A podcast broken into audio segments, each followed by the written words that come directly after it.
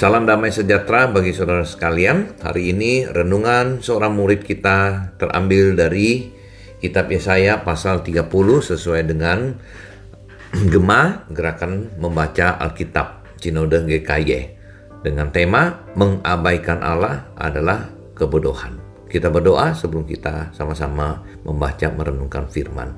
Tuhan tolong kami mengenal Tuhan Allah kami yang besar, El Shaddai, Allah yang maha kuasa.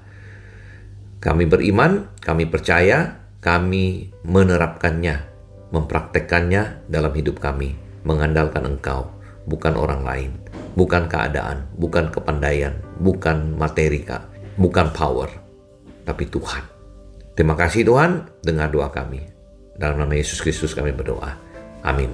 Soalnya dalam Yesaya pasal 30 dan juga pasal 31 untuk besok. Kita akan sama-sama melihat bagaimana teguran Tuhan terhadap bangsa Israel.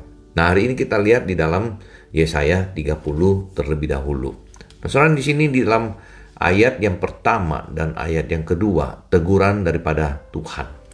Celakalah anak-anak pemberontak, demikianlah firman Tuhan, yang melaksanakan suatu rancangan yang bukan daripadaku, yang memasuki suatu persekutuan yang bukan oleh dorongan rohku sehingga dosa mereka bertambah-tambah.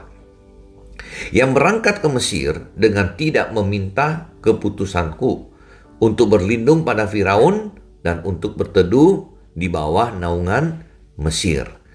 Nah, saudara sekalian, di sini kita melihat jadi latar belakangnya dari teguran Tuhan ini adalah bahwa bangsa Israel ketika hendak dan mengetahui bahwa mereka hendak diserang oleh bangsa Asyur, mereka mencari pertolongan daripada bangsa Mesir yang bukan rancangan daripada Tuhan dan bukan oleh dorongan daripada roh Tuhan. Bahkan di sini dikatakan tidak meminta keputusan daripada Tuhan. Apakah berlindung pada Mesir adalah hal yang tepat? Adakah mereka berusaha datang kepada Tuhan yang sudah memimpin mereka justru keluar dari tanah Mesir? Dan saudara sekalian, meminta perlindungan kepada Firaun adalah tindakan yang amat memalukan.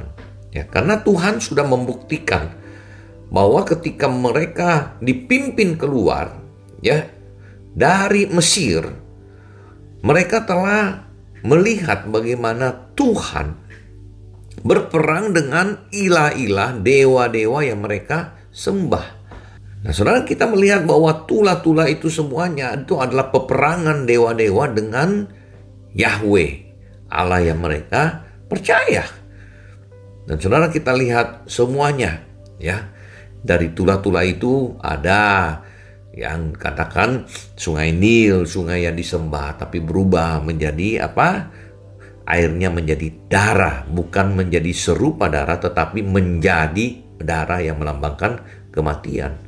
Mereka menyembah matahari yang adalah dewa Ra.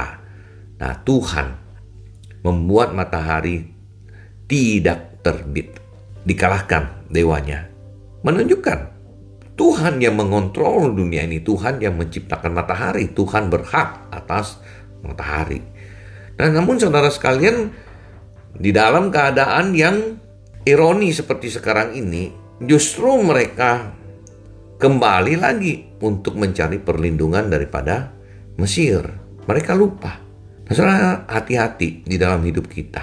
Hati-hati di dalam hidup kita. Jangan kita terlalu mengeraskan hati kita. Kita mungkin tahu apa yang kita alami itu adalah hukuman daripada Tuhan. Tuhan tidak berkenan. Cara kerja kita, cara usaha kita, cara kita melayani Tuhan di gereja mungkin juga tidak benar. Kita asal-asalan, kita tidak dengan segenap hati, kita tidak memberi yang terbaik untuk Tuhan. Namun ketika kita menghadapi akan masalah dalam hidup kita, kita tidak mengakui apa yang kita lakukan selama ini adalah salah. Kita tidak datang minta pimpinan Roh Kudus mencelikkan mata rohani kita. Jika kita salah, kita berbalik. Namun sering kali saudara manusia kita berusaha mencari jalan keluar dengan tidak mau meninggalkan dosa. Kita tetap mau melakukan apa yang kita lakukan yang tidak berkenan kepada Tuhan. Namun kita berusaha mencari jalan keluar dengan cara-cara dunia. Kita tidak berbalik kepada Tuhan. Kita tetap mau tinggal dan melakukan apa yang tidak berkenan kepada Tuhan itu. Nah, saudara sekalian, mari saudara, teguran daripada Tuhan. Di dalam ayat 15, Tuhan berseru kepada bangsa Israel. Sebab beginilah Tuhan yang Maha Kudus Allah Israel. Dengan bertobat dan tinggal diam, kamu akan diselamatkan. Dalam tinggal tenang dan percaya terletak kekuatanmu. Nah saudara sekalian, ini sangat dalam artinya. Engkau tidak perlu berperang. Menghadapi musuh yang sedang mengancam engkau, Tuhan bilang, dengan bertobat dan tinggal diam kamu akan diselamatkan. Kalau kita bertobat, Tuhan ada di pihak kita. Tuhan yang akan menolong. Dan dalam tinggal tenang dan percaya terletak kekuatanmu. Kita harus percaya, beriman, dan melakukan kebenaran-kebenaran firman dalam hidup kita. Saudara saya ajak kita sama-sama merenungkan di dalam hidup kita sebagai orang Kristen. Apakah engkau menikmati hari Minggu pergi gereja? Apakah saat pandemi seperti sekarang ini engkau beribadah di rumah dengan segenap hati? Engkau memuji Tuhan ketika pujian dinyanyikan?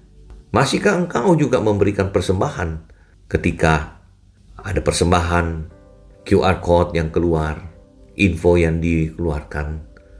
Masihkah kita melakukan atau kita hanya menjadi seorang penonton, menonton acara, menonton YouTube? kita tidak beribadah.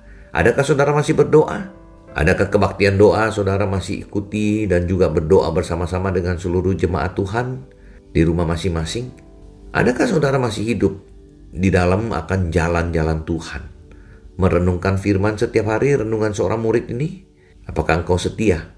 Dan yang terpenting saudara, adakah kita terus menerus terus-menerus mencari kehendak Tuhan dalam hidup kita. Saudara, jika kita ada salah, dosa, berbaliklah. Maka engkau akan melihat bagaimana Tuhan yang bekerja untukmu di dalam segala permasalahan, persoalan yang engkau hadapi hari ini.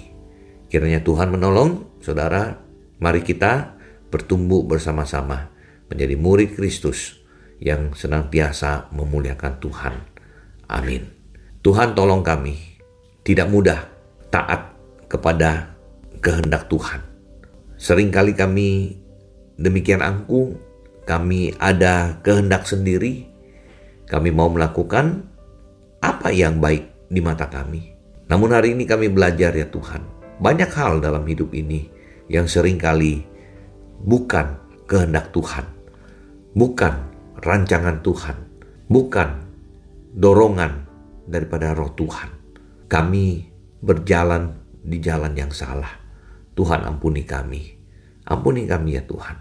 Jika kami tidak bersandar kepada Tuhan, tidak mengakui akan kebesaran Tuhan, kemahakuasaan Tuhan, kami lebih bersandar kepada hikmat daripada kami sendiri. Bahkan menggunakan cara-cara dunia di dalam menyelesaikan persoalan kami. Ampuni kami ya Tuhan, ajar kami senantiasa memuliakan Tuhan dalam hidup ini. Terpuji namamu. Segala puji syukur kami naikkan di dalam nama Tuhan kami, Yesus Kristus. Amin.